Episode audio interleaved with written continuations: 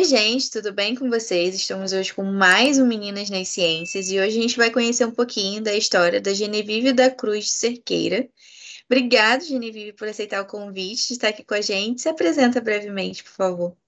Oi, obrigado pelo convite, Roberta. Obrigada pelo convite, Meninas nas Ciências. É um prazer estar aqui com vocês. É... Genevieve, muito prazer. Sou bacharel arquivista, formada pela Universidade Federal Fluminense. Sou mestre em Ciência da Informação também pela Universidade Federal Fluminense. E eu já estou aqui para falar um pouquinho para vocês da arquivologia, essa área maravilhosa que pouquíssima gente conhece, que acha que é só colocar o papel em caixa ou o livro na ordem alfabética. Não é bem isso, não é só isso. Então vamos lá. Genevieve, qual, você é graduada né, em arquivologia pela UF, como você bem disse. E como foi que você decidiu aí? Como é que surgiu o desejo de cursar arquivologia? Quais foram os seus e quais foram os seus desafios também durante seu período da graduação? Olha, assim, no começo é muito engraçado, né? Como é que você foi parar em arquivologia? Mas quando eu prestava vestibular, meu Deus do céu. Quando eu prestava vestibular, na verdade, eu estava tentando para duas áreas que eram completamente diferentes. E uma era oceanografia, lá na UERJ, e outra era arqueologia na UF. Uma era humanas, uma era exatas, não tinha nada a ver uma coisa com a outra. Mas as duas tinham uma coisa em comum, que era eu não ter que lidar diretamente com o público. Sim, essa é a minha falha. Eu já sabia que eu queria estar numa área que me possibilitasse pesquisa, ou que eu pudesse estar super concentradinha em um único objeto e estar ali resolvendo meu probleminha de uma forma pontual. Eu e o problema, claro, assim, passando com a equipe, lidando com pessoas de uma forma geral, mas público, diretamente, igual psicologia, medicina, direito, isso aí eu sabia que não era para mim. E aí, enfim, tentei os dois vestibulares e, claro, venceu quem eu passei, né? Na época do vestibular, passei para arquivologia, sou muito feliz, tá? Não é só porque eu passei, não, eu sou muito feliz na área. E, assim, foi isso. Então, já sabia o que era antes, já tinha pesquisado sobre o curso, fui, aí comecei a graduação e quais foram os principais desafios para mim durante a graduação? Primeiro de todos, distância que é a UF, ela fica em Niterói, e eu morava em Cascadura, na Zona Norte, Rio de Janeiro.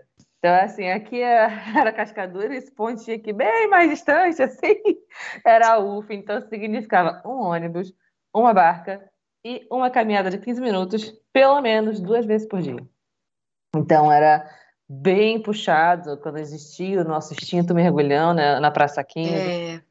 E pegava o ônibus para descer no mergulhão, para subir correndo, para pegar uma barca, para então atravessar. A noite era sempre pior, porque nunca era aquela barca mais moderna, era sempre aquela super lenta, não podia perder o horário. Então, assim, esse definitivamente foi o maior desafio, que era conciliar a vida com os horários da faculdade. E, assim, claro que também tudo isso envolvia bastante dinheiro, né? A passagem nessa época já não era exatamente barata embora tivesse uma integração boa, né, com um bilhete único entre ônibus e a barca, mas era isso. Então era muito custo e especialmente a distância. Assim, estudar era a parte mais fácil. Definitivamente assim, passar entre os períodos foi, foi muito fácil. Mas o deslocamento, eu não vou mentir para você não, era bem difícil. Era bem difícil. E como você vê a relação entre homens e mulheres no curso de arqueologia? A gente a gente tem a tendência de imaginar que vai ter mais mulheres, mas como que é isso na prática? Na prática, a gente realmente tem mais mulheres. Mas, assim, também tem uma grande participação de homens, sabe? Assim, o que eu percebia muito, né, cada graduação, é que a gente tinha uma evasão masculina maior. Então, mais mulheres se formavam no curso. É, e, assim, em relação a trabalho, eu já trabalhei com igualmente, tanto com homens como com mulheres. É, tenho muitos amigos que aqui em São Paulo, da área de arquivo, homens. Tenho muitas amigas mulheres no Rio, tenho amigas é, aqui em São Paulo. Então, eu acho que fica uma coisa mais, mais paritária, sabe? Não tem uma disparidade igual tem em engenharia, que são necessariamente muitos homens e pouquíssimas mulheres. Eu acho que tá bem, tá bem igualzinho, sabe? Eu confesso que eu só fui ouvir falar de arquivologia quando eu estava para fazer o, o, vestibular, que eu estava no pré-vestibular. Aí era sempre aquele, aquela conversa no pré-vestibular. Não, porque a relação candidato-vaga de arquivologia é baixa. Então vamos também, se, se acontecer algum problema, a gente tenta arquivologia. Mas fala pra gente aí, para quem de repente está meio da, na dúvida, como que é a profissão do arquivista, né? E como está esse mercado de trabalho? Quais as possibilidades de trabalho de um arquivista? Olha, isso que você falou é muito verdade, tá? Tinha muita gente que entrava por causa da relação com candidato vaga e depois trocava de curso. Mas também tinha muita gente que no meio do caminho desistia, gostava e continuava, tá? Tinha as duas coisas. É, a profissão de arquivista é a melhor do mundo, tá? Tem que puxar a minha sardinha, tá bom? Mas assim, eu gosto de dizer que. Eu gosto de pensar, né? Dizer um exagero. Mas para mim, eu acho que é um local muito seguro para quem tem paciência e curiosidade. Por quê? É um trabalho que você desenvolve. Assim, tem lugares e lugares. Também depende muito da instituição onde você trabalha. Hoje eu trabalho numa instituição pública que é muito diferente de outras que eu trabalhei no Rio. Então, você consegue desenvolver o seu trabalho de uma forma que você percebe a evolução dele, sabe? Você não precisa necessariamente correr para fazer as coisas, embora sim você tenha que atender as suas demandas, as pessoas que dependam de você, mas eu não acho que é um daqueles trabalhos que geram muita pressão, que você vai ter uma meta absurda para bater, então eu acho que não é, não é esse o perfil do trabalho do arquivo.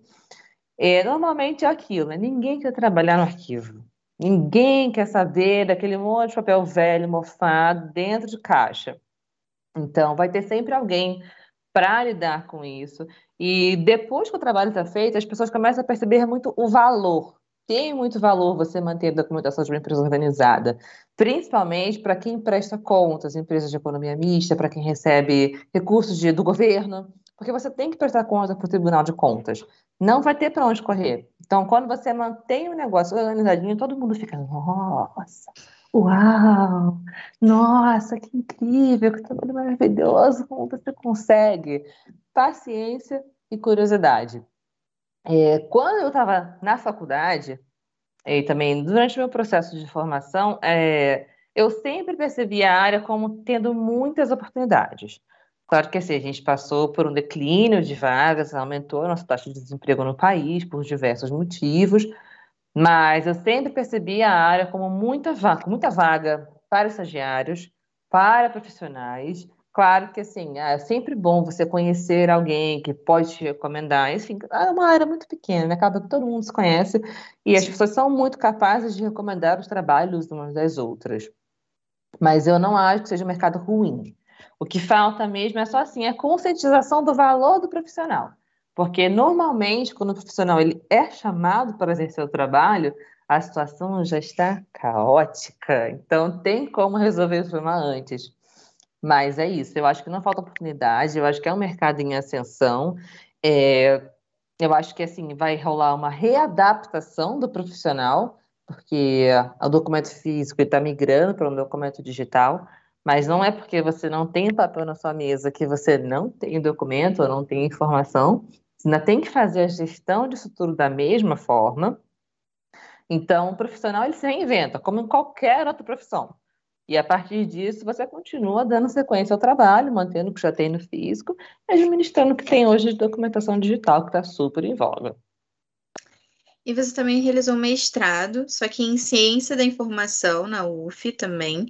E como foi decidir aí seguir essa área, né? De, que é uma das áreas das ciências, às vezes as pessoas, ah, mas ciência da informação é ciência. Conta um pouco aí como foi esse período do seu mestrado para a gente também e quais pesquisas você realizava nessa área. Olha, é, ciência da informação é uma área muito abrangente e ela está super relacionada é, com coleta, armazenamento e gestão de informação. E, na realidade, é isso que se faz em arquivos. Em arquivos e em outras instituições de informação, como museus, bibliotecas e afins. A gente trabalha essencialmente o valor da informação, daquilo que está contido no documento e a forma de você disponibilizar aquilo. Então, ciência da informação ela sempre vai ter uma ramificação para isso, para biblioteconomia, para museologia, para arquivologia, para tecnologia da informação, enfim, tem muito, já tem muitas ramificações. Então, não foi necessariamente uma escolha difícil. Na verdade, acaba se encaminhando para isso. Tem alguns cursos em outros países, como Portugal, por exemplo, que eles têm um mestrado integrado que chama Ciência da Informação, que também inclui toda essa questão de arquivologia e biblioteconomia. Então, eles já englobam tudo dentro de uma única coisa. Então, é um caminho natural. E as áreas de pesquisa, elas são imensas, diversas. E aí eu, particularmente, escolhi trabalhar com políticas públicas para arquivos. Por quê? É, tudo que é feito no país hoje ele é regido por políticas públicas, saúde, segurança, educação, tudo isso trabalha com uma política que define como é que isso vai acontecer. Então, por que a gente não pode ter isso para informação e para documentos públicos? A gente sabe que existe uma resistência muito grande com os documentos, que é sempre uma área uh, subaproveitada, que não, é, não tenha tanta importância, digamos assim, mas é que, na verdade, tem muita importância. Você tem memória, você tem informação, você tem especialmente a garantia de direitos com essa informação, porque as pessoas dependem de documentos, não é assim que você simplesmente vai jogar fora e o problema está resolvido, se não está comigo, não está comigo. Não é assim que funciona. Então, eu enveredei muito pelo viés da política pública, que já existem pesquisas sobre isso, obviamente, mas é um pouquinho fora da curva das últimas tendências nas pesquisas de mestrado para arquivologia, que tem muito foco em gestão de documentos, gestão de informação, é, repositórios digitais, documentos digitais, é, armazenamento em nuvem, enfim, são os assuntos que estão mais é, prementes agora, que são as maiores urgências, digamos assim. Mas, enfim, nenhuma coisa não é válida da outra, essa foi a minha escolha.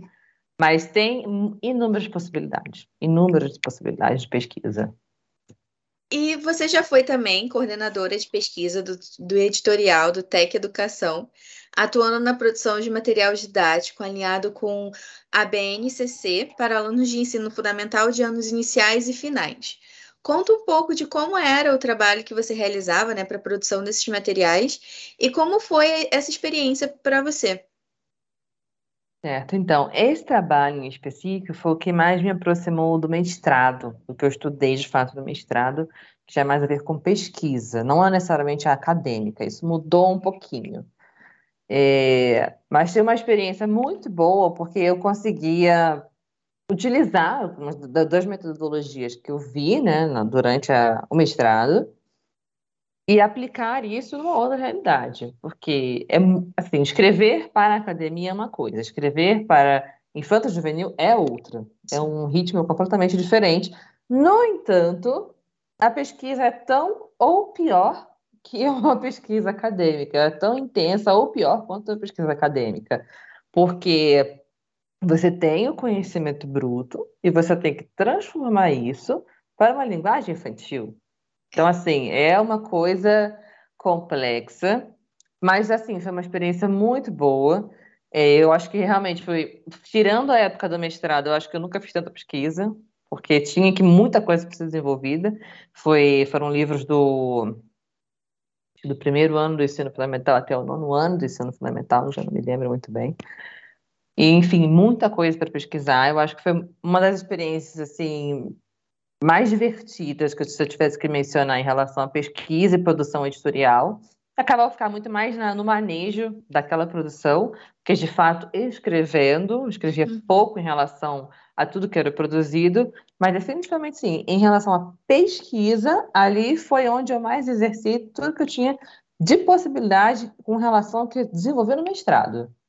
Foi ali, ali consolidou. Mestrado aqui, você vai hoje trabalhar tudo que você fez no mestrado. Foi ali. É, eu acho que produzir conteúdo para jovem, criança, é, é, sempre um desafio, né? Ainda mais para gente que está na academia, tipo, é, é sempre. Exatamente.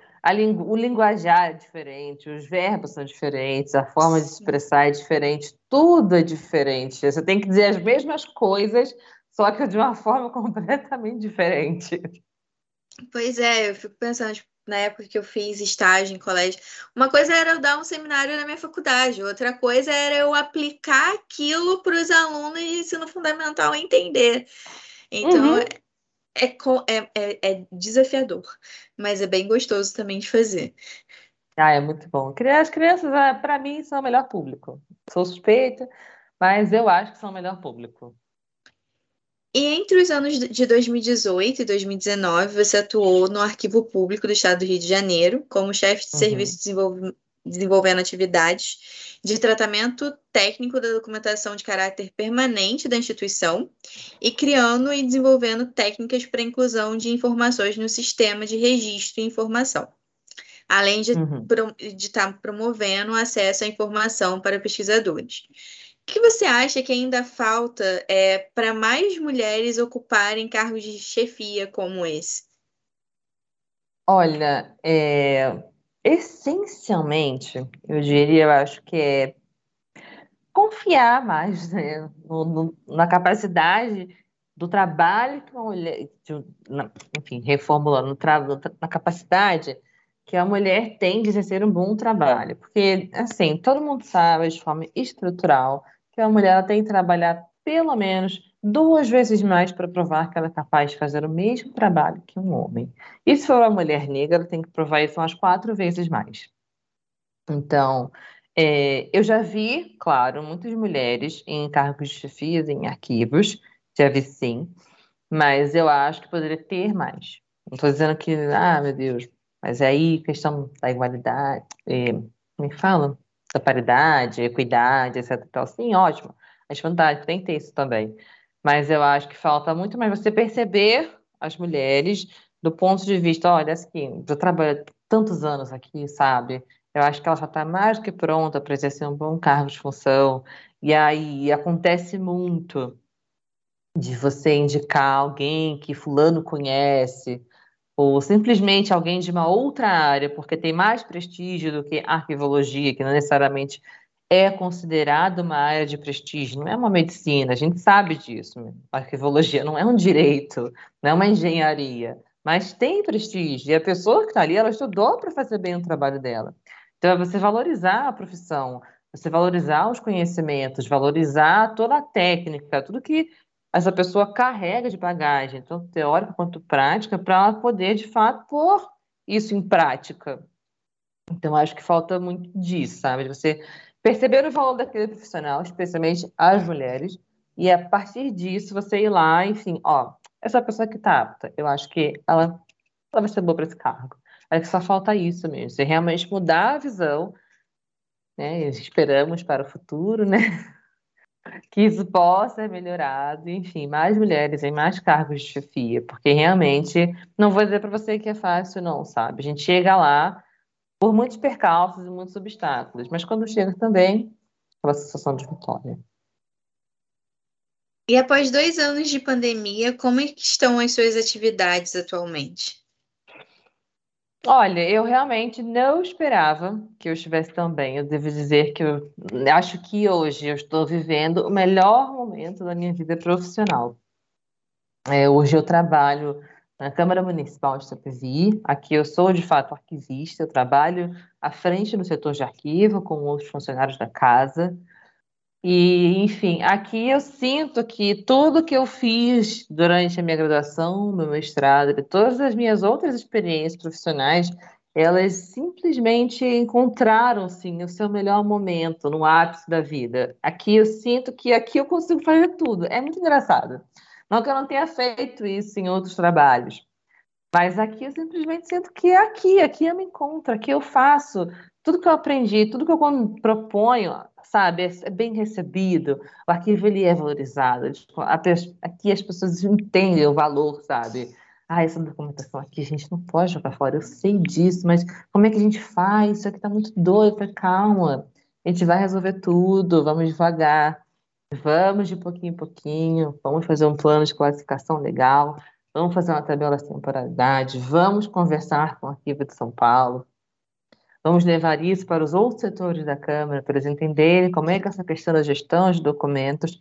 Então, sim, eu acho que como é que está o meu momento da vida hoje no trabalho, está assim, tudo que eu sempre sonhei. Tudo que eu sempre sonhei. Devo dizer que já passei por muitos arquivos ruins, sabe? Nem todo lugar é tão bom. A gente precisa, às vezes, de um adicional de insalubridade. porque a coisa é feia. Mas hoje, olha, se você perguntar depois, ai, nossa, mas eu não conheço nenhum outro arquivista, você pergunta para qualquer outra pessoa que você sabe que faz arquivologia, se essa pessoa nunca passou por um lugar que precisava de adicional de salubridade. Isso é, é sério, é muito sério.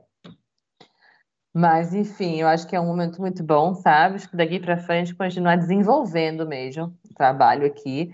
E se tudo der certo, espalhar a palavra dos arquivos no serviço público aí por São Paulo afora.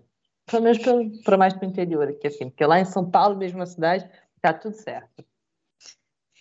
E ao longo da sua vida e da sua carreira também, quem foram as mulheres que te inspiraram? Então, essa eu preciso colar. Preciso escrever um monte de coisa. Então, as mulheres que me inspiraram ao longo da minha vida. Essa é uma pergunta muito legal, porque uh, depois que a gente traz isso para a consciência, a gente, vai percebendo que não são só personagens de livros, personagens de filmes, né? tem muita gente da vida real. E aí eu acho que, essencialmente, uma pessoa que me inspira muito é a minha tia, mora no Rio, beijo tia, minha tia costureira. Assim, é uma mulher super simples, incrível, mas o que eu mais acho incrível nela é a propriedade que ela tem quando ela está explicando alguma coisa sobre o trabalho dela. Eu não entendo nada de costura, o máximo que eu sei fazer é fura, fechar um furo numa roupa. Isso é o meu limite.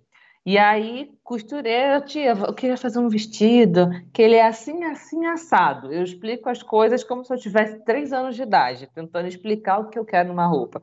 Ela não apenas entende, como ela traduz, ela desenha e ela explica exatamente como vai ser aquilo. Eu fico assim, gente, eu falei três palavras ela parece que entrou na minha cabeça, sabe?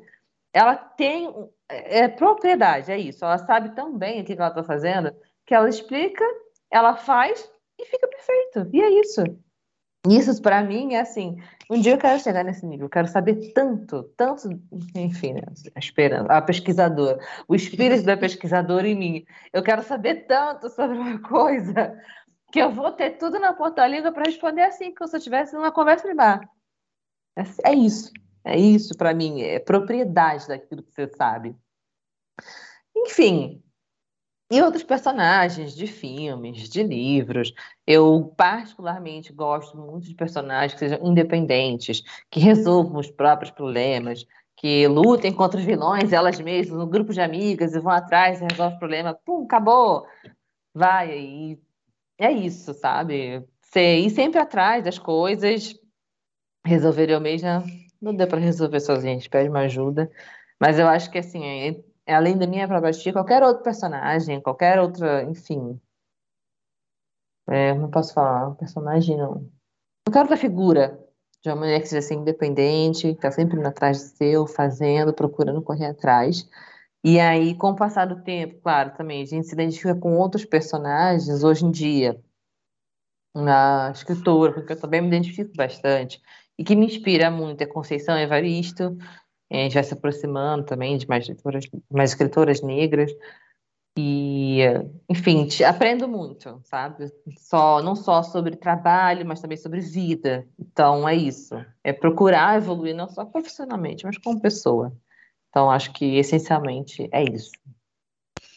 E se você pudesse entrar numa máquina do tempo e encontrar a Genevieve do futuro, o que, que você diria para ela e como é que você acha que ela vai estar? Olha, Genevieve do futuro. A Genevieve do futuro, essa é uma pergunta difícil, porque normalmente o meu planejamento ele é todo de curto prazo.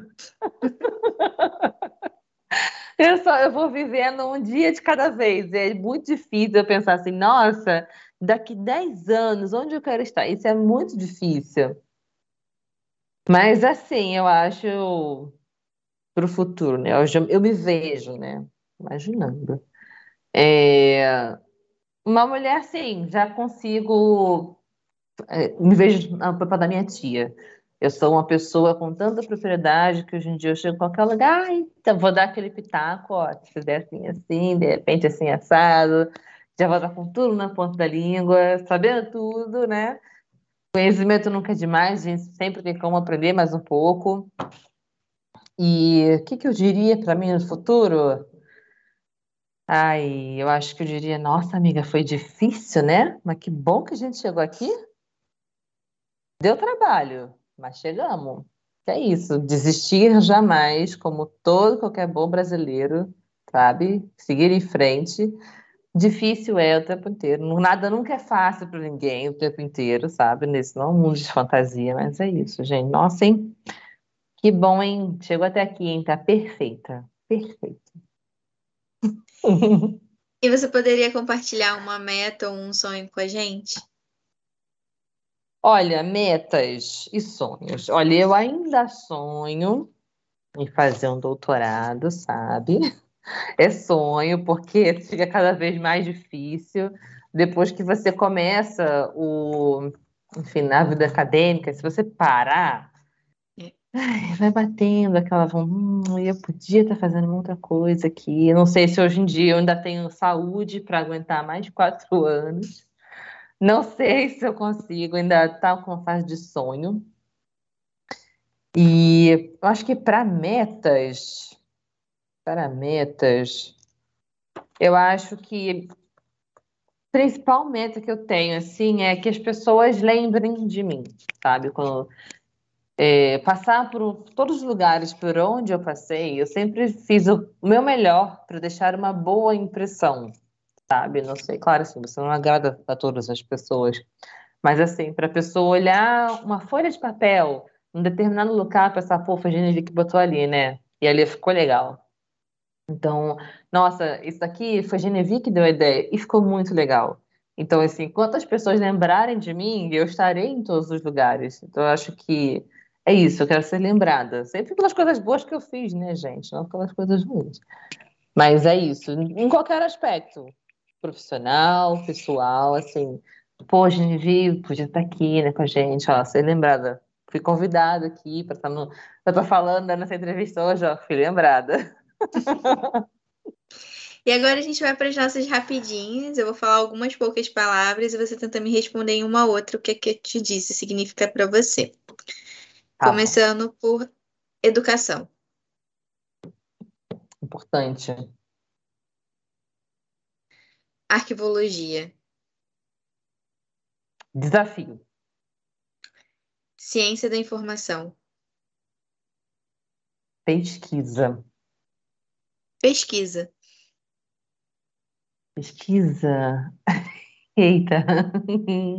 Dedicação. Meninas nas ciências. Futuro. E para encerrar nossa entrevista, eu queria que você deixasse uma mensagem de incentivo para as próximas meninas seguirem o seu caminho na ciência ou em qualquer área que elas desejem estar. Ó, minha mensagem: confiem em si mesmas, confiem no seu potencial, acreditem muito, muito, muito, muito, muito nos seus sonhos. E você acha que aquilo é o melhor para você? Vai em frente Vai com medo, se tiver com medo, vai com medo mesmo, porque as coisas nem sempre serão maravilhosas, nem sempre os dias serão bons, mas enquanto você tiver persistência naquilo que você está querendo, você vai chegar lá. Então só vai, vai com medo, vai com confiança, não desista, é, não deixa ninguém dizer que o seu sonho não é importante, que o seu sonho não tem valor, porque você tem valor, sim. É, o que significa, pode significar pouco para o outro, com certeza significa muito para você. Então vai, confia, acredita, segue em frente, vai atrás dos seus sonhos, tá? E é isso, meninas. Não deixe que ninguém meça você pela régua dos outros, tá? Que você é sempre maior que a régua dos outros. Obrigada mais uma vez por participar aqui com a gente. Eu que agradeço, agradeço o convite. É, espero que Meninas na Ciência vá longíssimo. Vou tô doida para compartilhar com todo mundo, mandar para todo mundo. E fiquei muito feliz de ver que vocês já entrevistaram alguém de Bíblio. Estou muito feliz de estar aqui espalhando a palavra de arqueologia. Muitíssimo obrigada novamente. E é isso, pessoal. Logo voltamos com mais Meninas nas Ciências. Não se esqueçam de deixar esse like nesse vídeo, fazer como a Genevieve e compartilhar para todo mundo. E segue lá o nosso Instagram também.